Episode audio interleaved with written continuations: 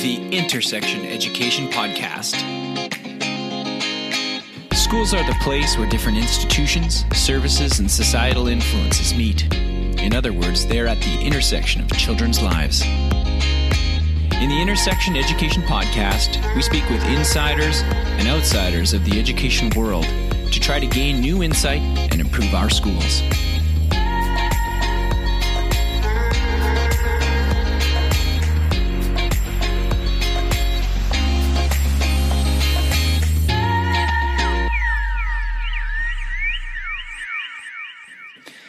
And welcome to the latest edition of the Intersection Education Podcast. I'm your host, Corey Haley. I'm very excited to bring you my conversation with Dr. Dean Kriellaars today. Dr. Dean is a world renowned expert in the field of physical literacy. He's a faculty member at the College of Rehabilitation Sciences, Department of Physical Therapy at the University of Manitoba. He's a scientist of the Children's Health Research Institute as well. His Human Performance Laboratory has numerous students and staff directed to undertake research on physical literacy and exercise. He's also been awarded two major university teaching awards and national and international awards for scientific research and innovation. He works with Canadian Sport for Life, Physical and Health Education Canada, the Sport Medicine and Science Council of Manitoba, as well as the RCMP on community wellness initiatives. He also undertakes extensive research in performance enhancement and injury prevention in the high performance circus setting at the National Circus School and Cirque du Soleil. He has practical advice for anyone working with young children about developing physical literacy and increasing overall health. I think you're really going to like what he has to say. We're hoping that you will connect with Intersection Education by going to our website, intersectioneducation.com or following us on Twitter at Intersection Ed. We really appreciate it when you rate us on iTunes and you leave a review. Without any more introduction, here's my conversation with Dr. Dean Kriellaars.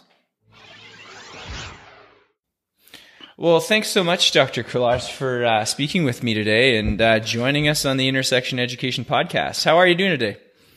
I'm doing well. That's great.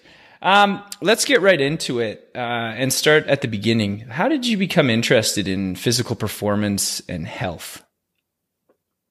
A long, long time ago, uh, I, I, my family's a bunch of engineers, and uh, and so they all went the you know mechanics, electrical route, and I was you know taught in engineering science as a child almost, and uh, and then I realized that I really had a fascination for using engineering approaches to the human body and I was really curious that we're we're like a machine. So I wanted to understand that machine. So literally, throughout my entire university career, all the degrees, I, I just kept on pursuing understanding the human body in the context because I was a sporty kind of guy in the context of human performance. And so it was really engineering science uh, related to human performance that uh, started off at a very young age and uh, and has continued on until ripe old age that I am now.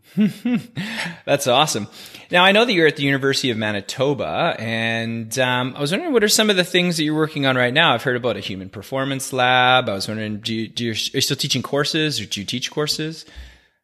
Yeah, that's great. I mean, last year I changed. I used to teach 300 plus hours a year, which is like four half term courses a year. And I've done that for 31 years as a university professor. But last year I changed and I went almost to 100% research. So that's new for me and uh, that's exciting. Uh, but what was important was my lab basically runs on understanding high everything from high performance activity levels in very elite athletes all the way down to a person who can't take a step and needs to take a step for the very first time. Uh, the principles are the same, the theories are the same, uh, and you just have to progress and adapt them for each population. And so for me, uh, it doesn't matter. Uh, I'm not population specific, so to say, but I am activity specific, and I want to know how, what makes people move and why don't they move, and how do I get them to move. Right. Now, I'm interested in that because I'm sure it wasn't always that way. I'm sure that when you got into it, you kind of said you're a sporty guy. And I bet you at the beginning, it was more focused on high performance. Was there something that mm-hmm. you, was there something that kind of helped you to morph your interests into working with all populations as opposed to that high end? Because I know you do work a lot with teachers and with students now, yeah. and that seems to yeah, be a big piece of your job. Well, the school is the hub, right? I mean, uh, it's a community hub and it doesn't operate well as a hub uh, quite yet. And it needs to work better as a hub in, in, in communities if we're going to succeed at our problems of movement suppressed culture. I, it shouldn't, the, all the weight shouldn't be thrown on the schools, but I'm a phys ed grad, so I, I fully understand physical education and, and I've been a large advocate for my entire life. I, I, just wanted to see what the realistic avenues are to reach the population as opposed to the 1% of elite performers that I work with. And, uh, and I said, well, the, you know, we don't have a problem with elite performance. We have a problem with, uh, everybody watching the elite performers. We're a spectator society, aren't we? The greatest spectator society. Every single app we make is designed to make us sit in front of a computer. Um, but in the end of the day, uh, I, I, don't think I ever really shifted. Certainly, grant funding uh, always did that because grants, there are very few grants for high performance research. There's lots of funding to try to help the general population get active. So that did definitely steer me uh, chasing the almighty dollar, but it wasn't because of the dollar, it's because I was interested in it. And I said, well, why isn't Billy and Betty getting off the couch, right? Uh, why is this true in 2018 and uh, not true in 1960? Yeah. And now we're going to get into some of those reasons. But before we do, mm-hmm. I, I, just wanted to go back and, and, talk a little bit about some of these, um, some of these basic concepts. And I know one of the things that you talk about and we hear a lot about is physical literacy, but I am a little bit worried that, that we still don't have a common definition or that there are some people that are unsure what it is. Do you want to maybe give us what your definition is and, and, and how it might apply to um, an education or a school context specifically? Yeah, what a great question. And, and I'm going to tell you the, the term literacy, reading and writing, the ability to read and write, which is the most fundamental thing we believe in of course, if you can read and write, which is a skill, you can then participate in society in whatever you're doing, right? So literacy went through the same kind of angst of definitions uh, a uh, hundred years ago, especially in the 1950s. There was a lot of fisticuffs almost about what is literacy, but it's been going for a hundred years. And in Canada, we're at 95% literacy rates, which is fantastic. Numeracy or numerical literacy started in around the 60s when John F. Kennedy made a speech about going to the moon and saying it's not good enough just to have the skill of reading and writing. We have to have the mathematical skills that go along with that. And so then numeracy skyrocketed, and, and schools have overly focused on numeracy and literacy at the expense of physical literacy and physical education. And we all know that. Mm-hmm. And to me, had physical literacy, which was created by Americans in 1884, was the first use of the term hmm. by an American Army Corps of Engineer fella. It's not a British invention. It's not a Canadian invention. The Americans had it down pat in the 1920s very solidly. And they said it's a disciplined command over your body. That was their definition, which I thought was really interesting. Colorful language from the 20s. But that really is the ability to move, right? Which is the fundamental thing. I need to be able to move to shovel snow. I need to be able to stand on a chair and change a light bulb. I need to be able to walk on ice because I don't want to slip and break my hip. These are fundamental movements that all Canadians need to have. Not throwing a baseball. That's not a fundamental movement skill. That's a fundamental sports skill. Mm-hmm. So to me, physical literacy is all about, as it was clearly articulated back in the 20s and 30s, as the ability to move in all contexts land, air, ice, snow, water, and even more importantly, in social contexts, in front of another person or by yourself. And finally, hmm. it's not just the ability to move, it's the psychological aspects of feeling confident and competent to move. So that if you are confident to move, you'll definitely be more likely to be engaged in, therefore be motivated to participate in activities, whether that's shoveling snow as an activity of daily living, whether that's being a, uh, uh, a physical worker at a vocation, whether that's in recreation, sport, or even physical education. So to me, it's really summarized nicely and consistently over the last hundred years as the confidence and competence to move in all different contexts. And that is indeed what the American definition looks like and the Canadian definition, the primary ones look like. There are subtle differences between people, and I call it dickering at this stage. We're in the stage of intellectualization of the term. as opposed to, you know, like, well, does it include this? Does it include that? But if you talk about physical literacy, you're talking about helping somebody to be, become confident and competent to move. That's the most simplistic way to think about it. And certainly that is a large part of physical education. That's a large part of coaching. That's a large part of being a recreation leader. That's a large part of being in the military. You want to be competent at moving? Yes.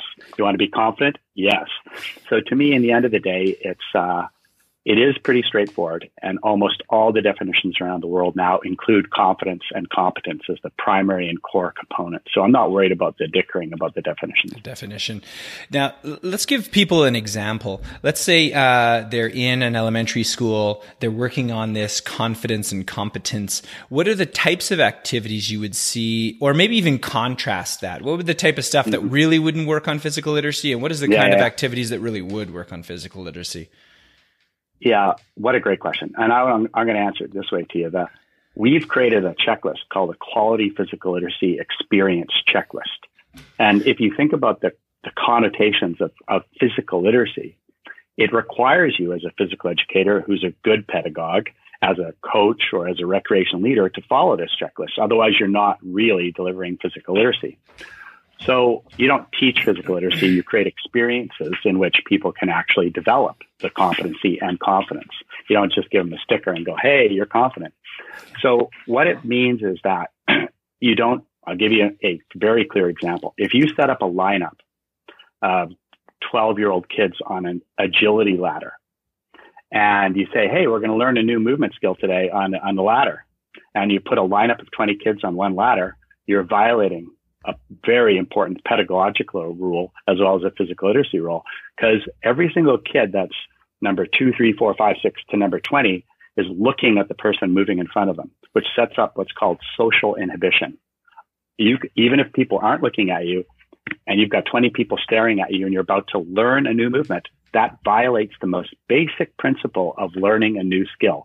Get rid of time pressure, get rid of peer pressure. Later on, you can bring it back, but that's good pedagogy. So lineups are against the rules of good phys ed mm-hmm. and against the rules of physical literacy. So to me, uh, sorry. Uh, so to me, um, a, a, good pedagogue in physical education would have five ladders that are half the length. Right. And then there'd be four kids on every single ladder and therefore be able to learn basic fun movement skills. The other component of physical literacy in physical education, sport, and recreation that are essential components is to integrate social connection and fun. Mm-hmm. Fun is what those are the number one and two reasons why people stay in activity. It's not about throwing a ball against the wall and learning a basic movement pattern. That's a ridiculous concept, especially when almost nobody plays baseball. I mean, I'm not saying don't learn the baseball skill, but there are many other ways in our life where we throw and catch every single day. And that's an essential feature of life. Baseball is not. Mm-hmm. I'm not saying don't do baseball. So learning how to throw and catch in different ways is a very important thing to do. And letting a child do that in a fun and socially engaging manner are critical to have them participate not just in that class, but beyond that. So those are three examples of good pedagogy and really good physical literacy experiences for the child.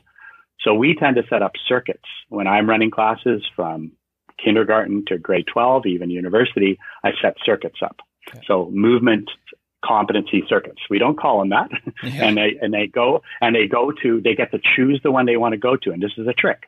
They go to the first one. So five kids here, there, there, and there. They're all going to rotate anyway, so they have to do them all, but they get to choose their one. So that's cool. But then they actually go and they have knowledge of results. I'll finish on this part. They have a knowledge of result. So if I had a young kid, I'd have a bucket and bean bags. And then they know by their throwing technique whether the beanbag is going in the bucket. So they have knowledge of results of whether they're doing it right or wrong. Mm-hmm. And therefore, right or wrong meaning getting it in the bucket. And so then they can move the distance from the bucket and they can actually, without me giving them instruction, learn to get better at doing something. It's almost like a built-in self self uh, assessment. It's like they see that right. visually, therefore they're getting immediate feedback. Okay, am I doing well at this? Let's move back. If I'm doing oh not so well at this, okay, I got to move forward.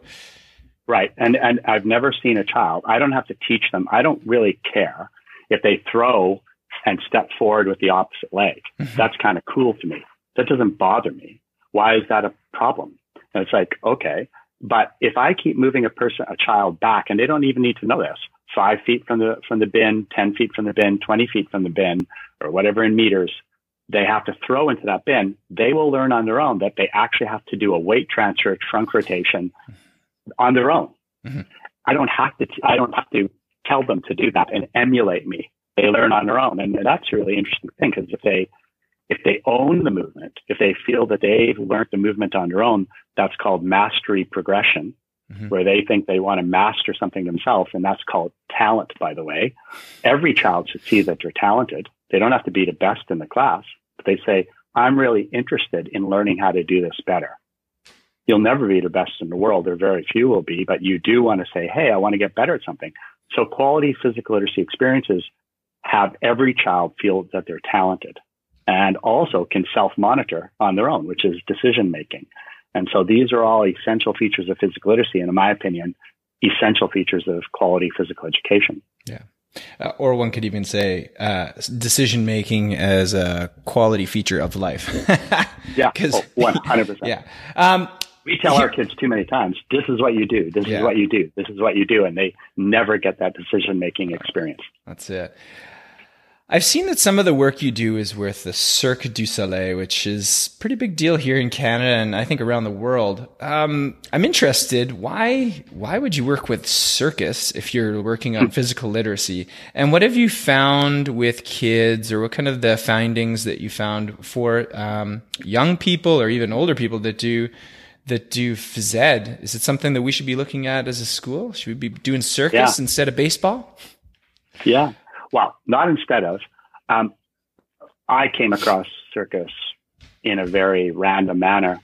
Uh, I was running an international physical literacy conference, and I allowed a, a, person from circus to come in and present on circus because that circus individual, uh, Patrice Aubertin is his name. He's the from the National Circus School in Montreal, the top most elite school in the world, and he saw that physical literacy is what circus is. And so he came there and presented, and I certainly agreed with him. I walked up to him, handed him a, a piece of tissue paper that I wrote, let's start a journey together, handed mm-hmm. to him. And then a few days later, I was in Montreal, and then my career in circus took off. Um, why is circus interesting? In physical education, it's really interesting because if you actually look at how circus is run, it is highly inclusive and it finds something for everyone, whether it's at the high performance side, you're viewing a show or whether it's for kids. It's almost like that circuit thing. So when, so what we did was we ran six years of programming where we, we gave physical education teachers circus arts instruction training. And then they went back and used circus arts as either a segment or a year long theme.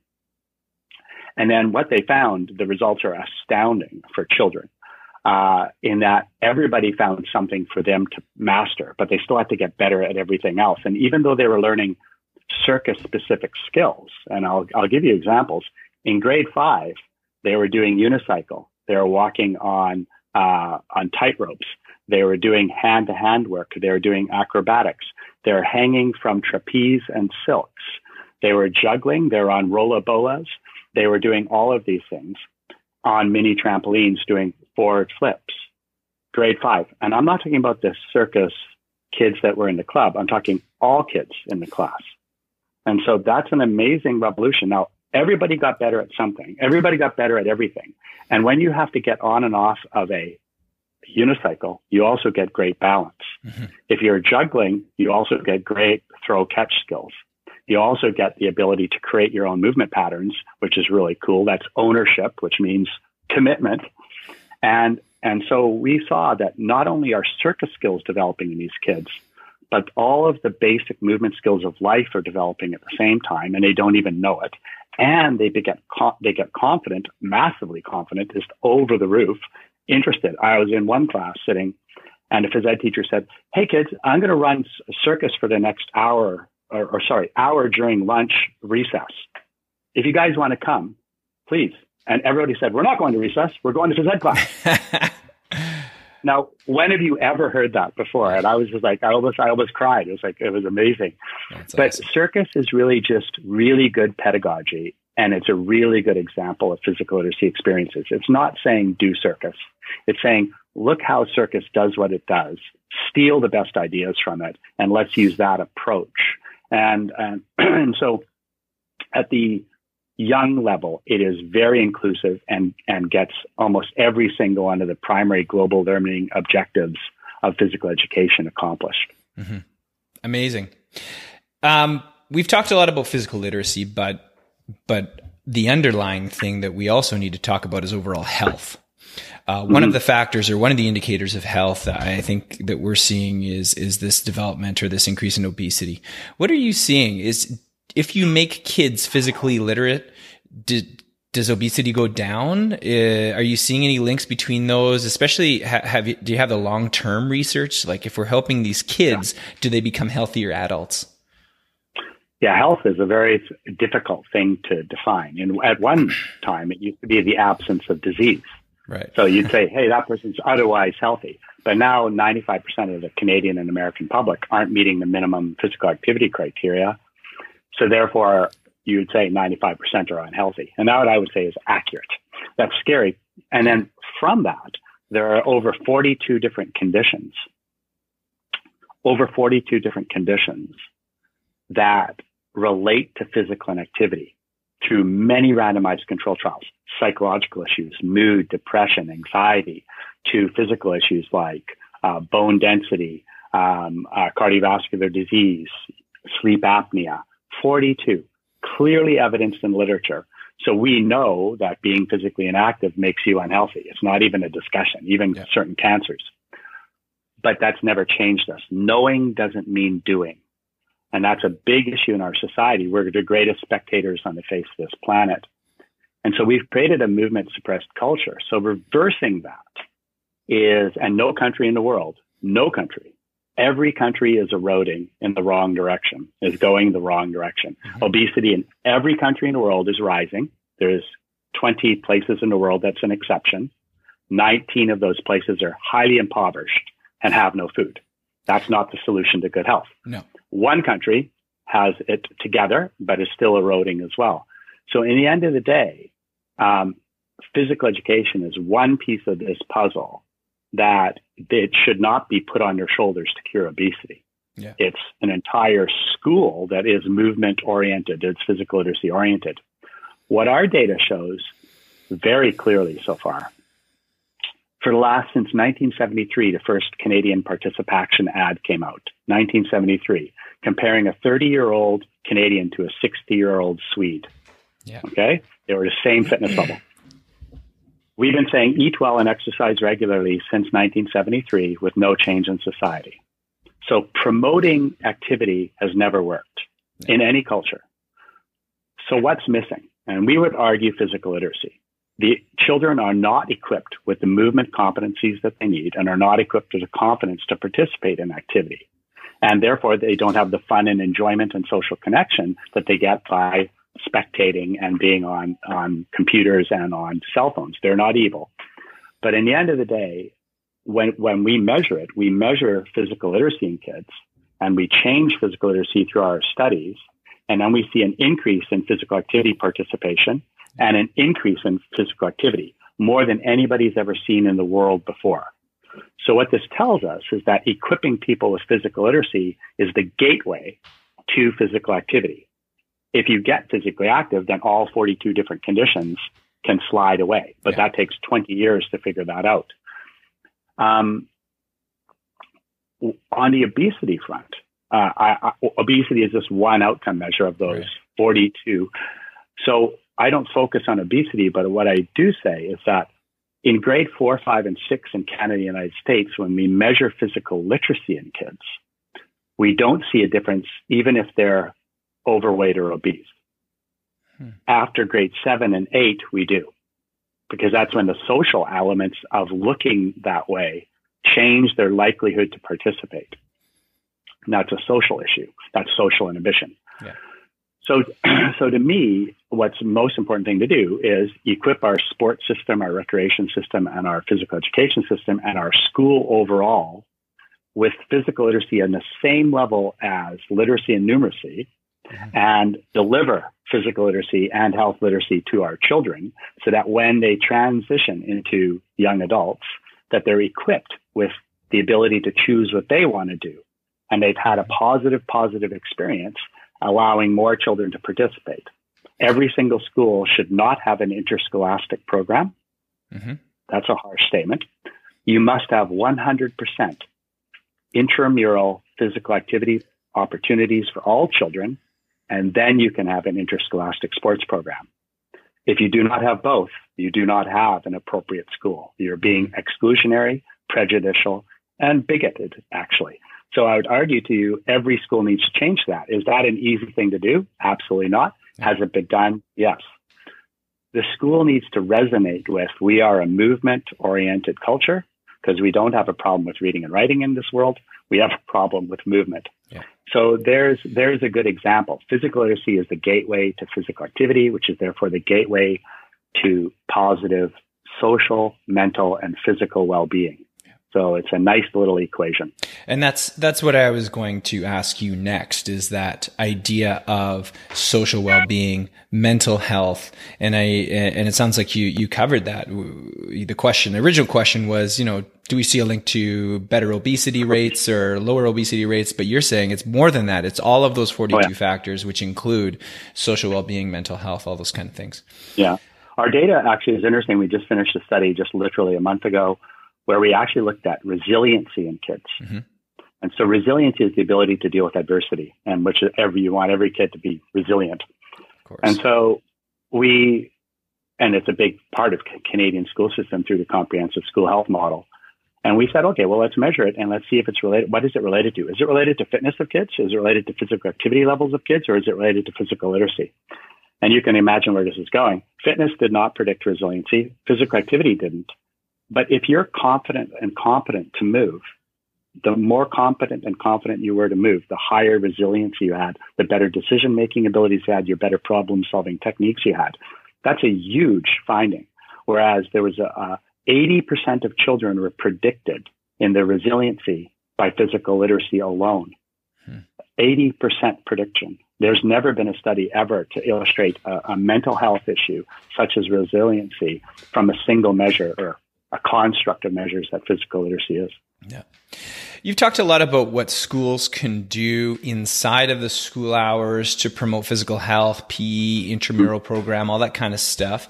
Uh, but I know that you also talk about the after school time and that after mm-hmm. school play. What are some of the recommendations you have for when school ends?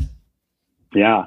I mean, wow let's just think about this for a second. We we've had, you know, 40, 50, 60 years of doing the same thing over and over again with no difference. And uh, you know, Einstein would have said we're crazy.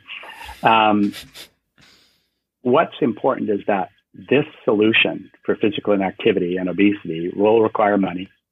It will require serious money, billions and billions of dollars per million Canadians. We estimate it to cost $2 billion per million Canadians. Okay. You can do your math on that. If we don't put that money into it, let's just continue on our way.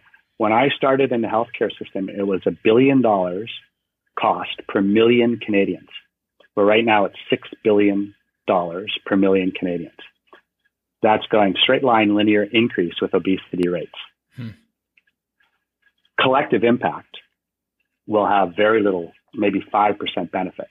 We need transformational changes in schools, like I was talking about you should never take, you should never, I'll give you some examples that are going to go into the community as well.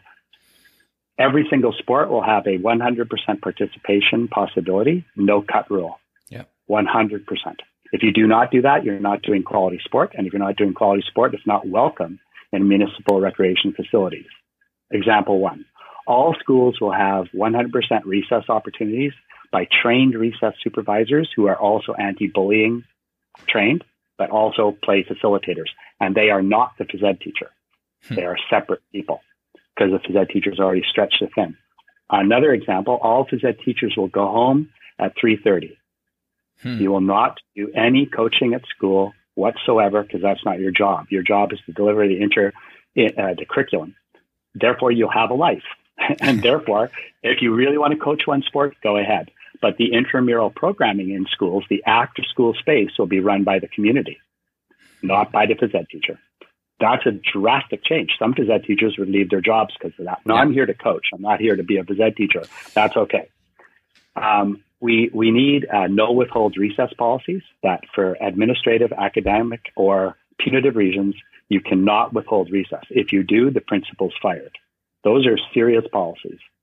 Um, all sports should have 100% uh, uh, opportunities for participation. It's expensive, but it has to be done.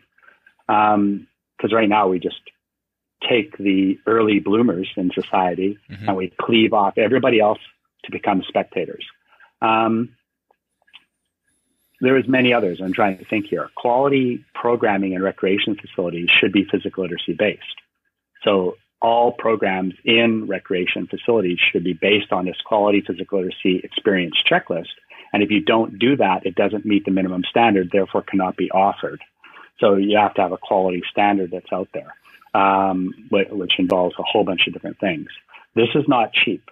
I'll give you one, another example. In a school system, we should have, there will never be a picture day in the gym again. Mm-hmm. Why on earth do you demote a single subject matter for taking pictures?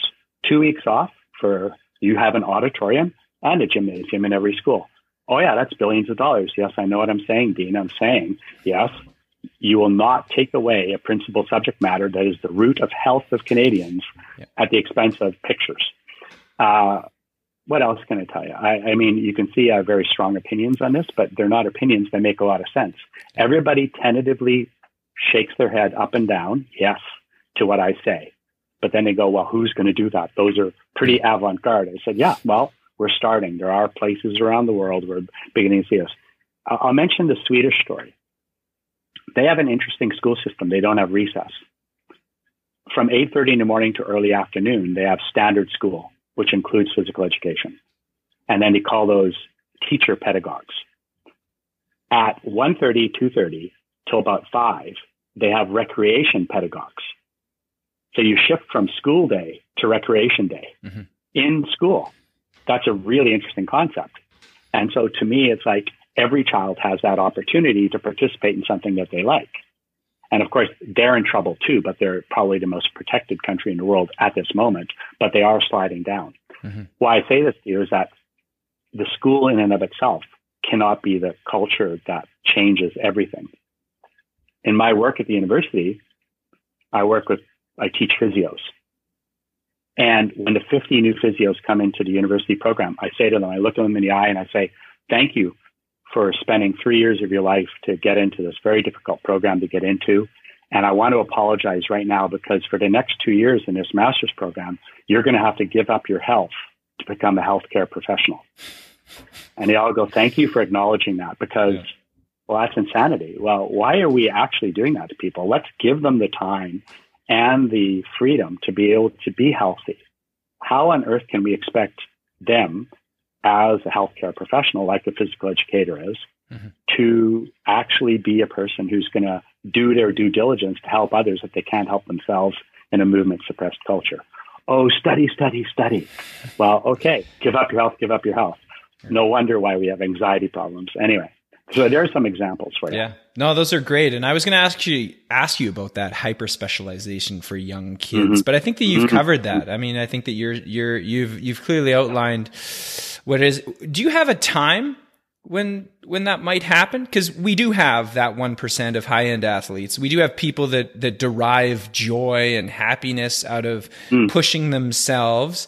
That's perhaps not eight years old when mm. do you see that transition perhaps happening in a healthy way? Yeah, in a healthy way. So specialization to me is not an issue. If a kid likes to play the violin, why would you stop them? Yeah. If the kid likes to play, if the kid likes to play baseball, why would you stop them? The parent wants them to do it for another reason. That's a different matter.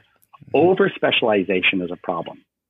Having a talent that you want to get really good at is not a problem whatsoever at any age, as long as you don't have a complete education. And that means a good movement education as well.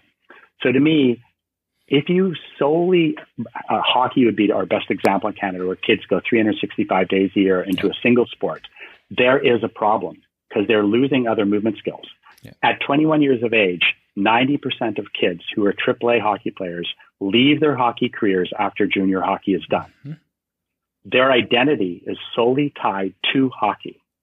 And as a result of that, they go through actually an identity crisis. The vast majority of them, who am I mm-hmm. after that happens?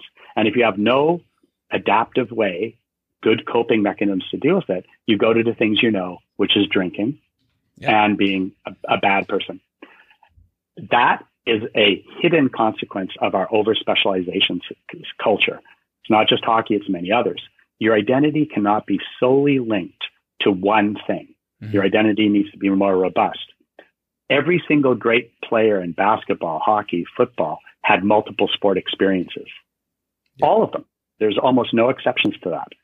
So parents think that if you throw the kid in 10,000 hours, you're going to get a Gretzky out. Well, that doesn't work. It's never been shown to work. We need to stop that mm-hmm. and actually monitor that and say, no, you cannot put your kid in this summer skating camp. They've been here for this amount of time. Sorry, we don't permit that. Done. So, but people don't take a stand on that and actually think this through, and they need to. Mm-hmm. Um, we're going to get one more in the hardcore physical literacy questions before we get into a bit more general. I know you have kids, and um, mm-hmm. what are some of the things that you did as a parent with your kids to help them become physically literate? literate? Yeah, I mean, I was the type of parent that said, "You want to go to the bookstore and get a book anytime." Yeah. I was also the parent who said, "Let's go out and do something different today." Mm-hmm. And so, literally every single weekend, every single time, there would be an opportunity to try something new. Not, I'm going to say, come along now and come do this. No, okay, let, let's try. We're going to throw, I've got this thing called a frisbee that people are calling a disc now. Let's learn how to throw this disc. Um, let's go uh, learn how to use a chainsaw, both my son and daughter. Let's go horseback riding. Let's go uh, skimboarding. And I'd be there with them doing it. Um, interestingly enough, for an adult, as important for physical literacy, I also, I'm a pretty fit guy, but that my kids don't value me for my fitness. They value me because I can do things with them. Yeah. Now, I, and I will encourage them to do things with me so that I keep on learning new things every single year. And I'm 58 right now. So every single year I keep on learning. My kids also value that my kids went into the wilderness at a very young age, and we did a lot of things out in the wilderness, which was very useful. And although through their early adulthood, they didn't always do outdoor things, they came back to it. So mm-hmm. that's that that that buffer, that's that identity that can try different things. And they went through different cycles, etc. So for me, I basically had a long list of things that I wanted my kids to try team sports, individual sport, recreational pursuits, you name it. And we just kept on doing it and doing it and doing it, which made my children, who are now, uh, you know, born in 1991 and 1993, um, to become fairly physically literate people. And, and you can clearly see that um, compared to their peers. It's a, it's quite night and day. And, and I didn't know really what I was doing for that purpose at that time, but I was like, wow, it's important to be diverse. Mm-hmm. And, uh, and parents can do that. It's like, let, let's, let's give this a try. Let's go out and try something new. Let's go walking on the ice. Uh, in Manitoba, I'll give you the one on ice, which is astounding to me. Last year, we had 130 people break their hips or their wrists in Manitoba on an icy day in one day. The next day, it was also icy 109 people. 20% of people that are my age and above who break their hips die within a year. So sadly, about 40 of those people are dead today. That's a serious tragedy. And those people who don't have competency to walk on ice, which is a competency, mm-hmm. who aren't confident to walk on ice, you know what they do? They stay inside for six months in Manitoba, which is a tragedy as well. Yeah. I'm trying to illustrate to you here that competencies like moving on ice are an essential human need in, in Canada. So it's not just about children walking on ice, it's about adults being able to walk on ice. Mm-hmm. and it has serious health outcomes related to it, whether those are social isolation from not wanting to go outside in the winter, which is a massive one, yeah. all the way down to children saying, I, you know, don't go on ice, it'll hurt you, which is fear mongering. Mm-hmm. Ice is a lot of fun. Is a lot of fun. And, you know, I'd run with my kids and let's go sliding on the ice, you know, and people would be going, are you nuts? You know, parents feel that today when they bring their kids to a playground and they sit there going, my kid's on top of the monkey bars. Am I being a bad parent? Mm-hmm. And I went, what? No, you're being a good parent. Yeah. anyway. Or I've seen uh, teachers at the recre uh, at the recess. Yeah. Kids find the ice patch where the puddle is frozen over, and they keep everyone off. They just no one can yep. go on there. And I'm going, Pile okay, well, well, here, let them go, right? The other right. question that you that you made me think about was the, I mean, maybe it's Canada specific, but it's uh, any place where there is publicly funded healthcare specific. I mean, you talk mm. about billions needed and you talk about the, the cost of our healthcare going up. Do you have any quick research about how that investment into physical literacy might actually save us long term in the other side, which is, you know, paying people to replace hips? Yeah, good, good point. Physical literacy has the ability to do the safety benefits to society Physical activity won't. You can run all you want on a treadmill, you won't get better on ice. Yeah. Physical literacy improves safety, lower concussion rates, lower anterior cruciate ligament injuries in soccer and basketball, lower um, competency related to fractures, etc. It also increases physical activity, so it's a win-win scenario. The math on it hasn't been done exactly, but I will say this: there have been numerous reports written by one by Kruger, who's a fellow you can look him up, K R U G E R, who looked at physical inactivity and smoking, and it relates to the costs downstream, and it's it's ridiculous numbers. So if physical literacy does not only improvements in physical activity, therefore all the downstream effects, but also improves the safety of society, not popping your ACL, not drowning in water, mm-hmm. not breaking your hip. Those are competencies, not related to physical activity. And you do that and you just logically go through it. it it's a no brainer. It, it's the, the investment of $2 billion per million Canadians would be paid back in less than 15 years. Yeah. It, it, it's that big. But, but to have Justin Trudeau say, I'm going to devote $68 billion to this enterprise is not is that nobody has the audacity to be brave and courageous to do that. And as a result, you could triple the funding in obesity research in Canada, and the researchers go, yay, but it would do nothing to society. Nothing. So to me, it, I'll give you the example. The Center for Disease Control went from a, an American agency, went from $100 million in obesity to $400 million and of course, they screamed, yay! But that's like 60 cents per kid. Mm-hmm. What are you going to do with that? I mean, if, if all of these foundational problems in society and movement suppression are there, what is 60 cents going to do? Yeah. You need to literally take your military and shift it into health. and if you don't choose to do that, you're choosing to have poor health. And that's what government officials are doing. They're choosing to have poor health. And I, I confront them with that all the time. And I face them and saying, Thank you for not caring about the health and welfare of, but I give good health care. I said, No, you don't. You're not trying to prevent the primary things that are there in society. And as a friend of mine has said, we're we're more willing to kill our kids slowly through yeah. this obesity than perhaps um, have them hurt themselves once by uh, doing some things that are termed risky, but in the end would actually build those physical literacy skills. Right. Yeah. yeah. I just published a paper on that. That's a really good point. And the first time ever a paper has been published where we published on the risks of injuries in playgrounds and the risks of the benefits of play. Nice. The greatest risk of being on a playground is having fun. That's a positive outcome. The greatest negative outcome is injuring yourself a little bit. So to me, it's like it's insanity. We've had too much safety creep, mm-hmm. too much I'd call surplus safety for our children, and that's a scary circumstance. Yeah.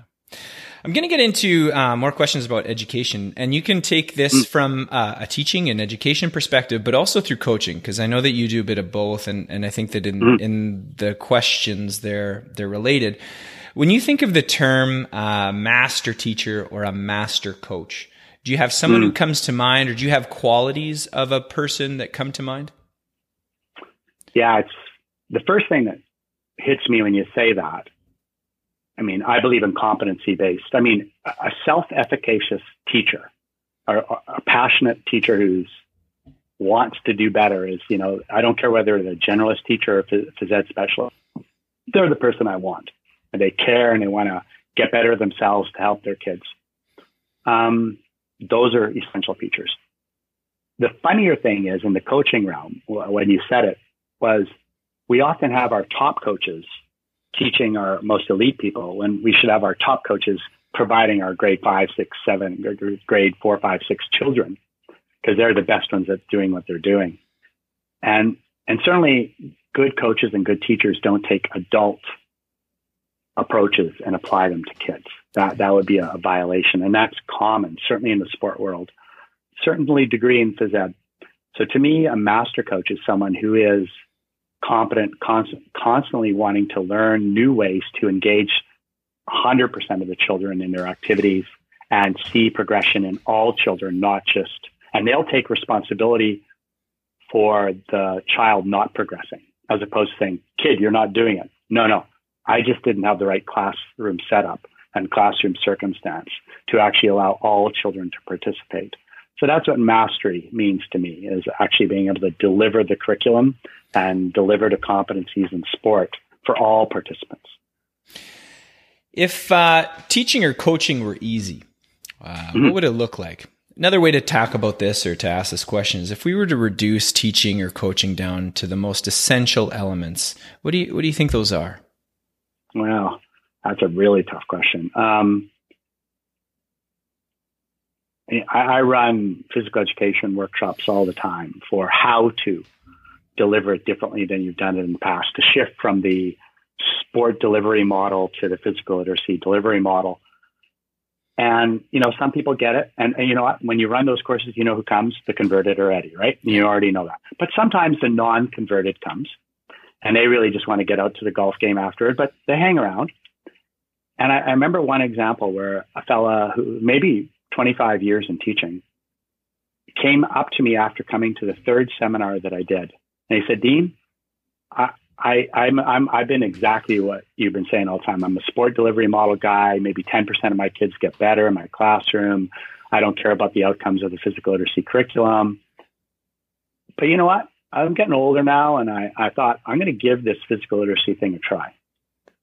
And after three years of hearing it, he went back to his classroom and he called it organized chaos in his circuit training, where kids could self monitor, still safe, learn about awareness, competency, confidence.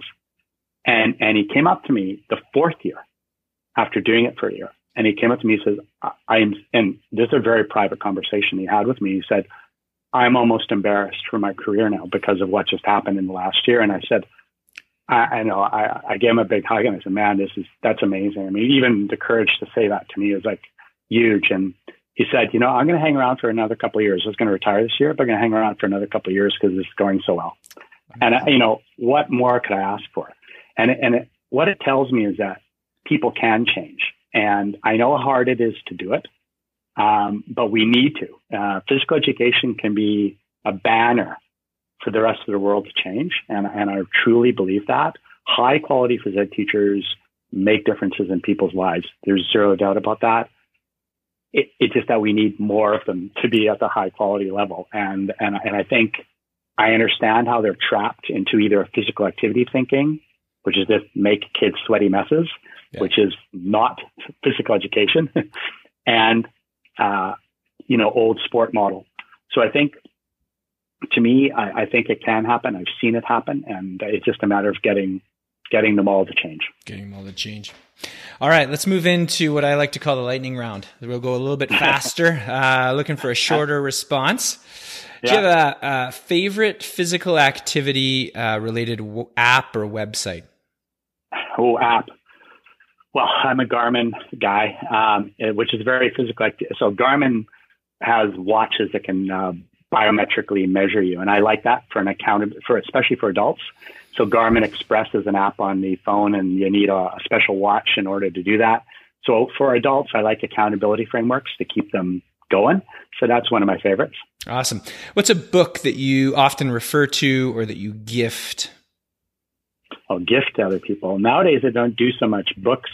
I certainly send around articles. Um, my favorite article I sent recently was an article done in Sweden, which actually looked at when they had conscription of, of millions of people into the military, they measured them all. Oh. 30 years later, 30 years later, they looked at which people were uh, using their disability system, their healthcare system. It was the kids, because that was down at 14, 15, 16, who were the most weak, and not weak in a medical way, meaning that they they didn't foster their own fitness, and therefore those people had were almost the primary cause of workers' compensation cases, of healthcare costs, etc. So what that study clearly points to is let's get back to grades one, two, three, four, five, six, and deliver it right. And uh, and and I think you know that's a study I send around most commonly. Hmm. Here's one that's uh, right up your alley. I ask it to everyone, but uh, what's one thing you do every day or most days that keeps you well and healthy? Well, I, I, I literally, um, well, my most important thing is I go to the wilderness. And so I'm lucky enough, I live in Winnipeg, so I'm 20 minutes away from uh, being in the outdoors in a very isolated way. I, I trail run and I'm a mountaineer. And so I, I get out in the trails and my agility and my decision making is all around me. I'm on an agility ladder. I can't get off for 12 kilometers. Every mm-hmm. single agility step is different. But at the same time, I'm doing that. I'm out out in the nature world, appreciating it, and I'm I'm burning off, you know, anxiety. I'm I'm feeling, you know, zen like as I run through the forest. So for me, those are some of the most important things for me to do, and and bringing people along with me for back to nature is is probably one of the biggest things that I find rewarding to me. Uh, it kills the physical literacy check mark easily, as well as gets you back to nature. So that would be it. What's an organization or a person who really inspires you right now? Um, I get inspired by people who, despite some maybe adversity, say the right thing in public. Mm-hmm. So, public people like I had the former U.S. Surgeon General talk about physical literacy uh, publicly. I've had, you know, some key uh, ministers of health use the term. Um, people who take the time to learn it and talk about it, especially in the public political sector, I, I I'm inspired by, and there's there's been quite a few, and and and uh, those people because uh, the courage that is needed to do that in this day and age of political realm uh, to do the right thing is very difficult to do. So I, I I'm inspired by them, and I, I encourage politicians to get involved in this because it's about the health of the nation, and and and there I know there's a lot of things you got to stomp little stomp fires, but boy, if you invest in this, there's a completely different world we live in. Yeah. Let's talk about uh, what you're up to next. What uh, what are some of the studies you're doing? What are some of the questions you're looking to tackle next? Well, what I'm doing right now is um, almost all well uh, physical literacy intervention studies is what I do. So uh, I go into schools or after school programs and or in high risk communities and impose apply physical literacy programming and then look at the kids who are in that or even adults, and then look at the kids in a comparison group who don't get it. Mm-hmm. And our studies to date and the future studies that we're about to embark on are showing very significant uh, physical, social, and mental health benefits. Um, I do very high performance circus studies, and that has been very powerful to me. And the data that we just finished collecting and are continuing to collect shows that circus people are the most physically literate people on the face of the planet. And as a result of that, have bone densities, this is cool, that do not decline until after 60. Hmm. Most people will say to you, after 30, your bones are going to go away. In the circus world, that's not true their rate of mental health disorders is half that of the regular public. Hmm. Half. So if they are the most physically literate people on the face of the planet, which I would argue they are, there is a protection mechanism that lasts for life. And to me, that's, um, I'm going to continue to try to look at the magic behind circus yeah. and try to understand the science behind it. So I'll continue to do that for the next five years. That's great. Now, let's say people want to uh, follow what you're up to. What's the best way to connect with you? Well, I guess the connect with me, um, well, I say the best way to find out about what I do, and I hate the fact that there are so many videos, but if you type my name in correctly on Google and just look at videos, go yeah. Dean Kriellaars on Google and look at the videos. There's hundreds and hundreds of keynote addresses or snippets that I've done on on on on the internet that feel free to download. I get sick of looking at myself, but uh, that would be one. Definitely look for courses. Uh, I run a lot of courses across the country, not for money, but to to spread the word of physical literacy. Um, and I'm I'm literally across the country all the time talking about physical literacy, and will continue to do so until I for the next decade. So I'm very happy to to come out uh, you can email me. I get a lot of emails, but I do respond eventually. Send me two or three, and uh, and I'm happy to respond. That's great. Well, thanks so much for talking to us, Dr. Kriellaars. I um, I think you really are talking about an important subject, and it's exciting to see if we really uh, make some of those changes, get a healthier society. Thanks, Corey. That's all for my conversation with Dr. Dean Kriellaars today. If you like what you heard, Again, connect with us on our website or on Twitter.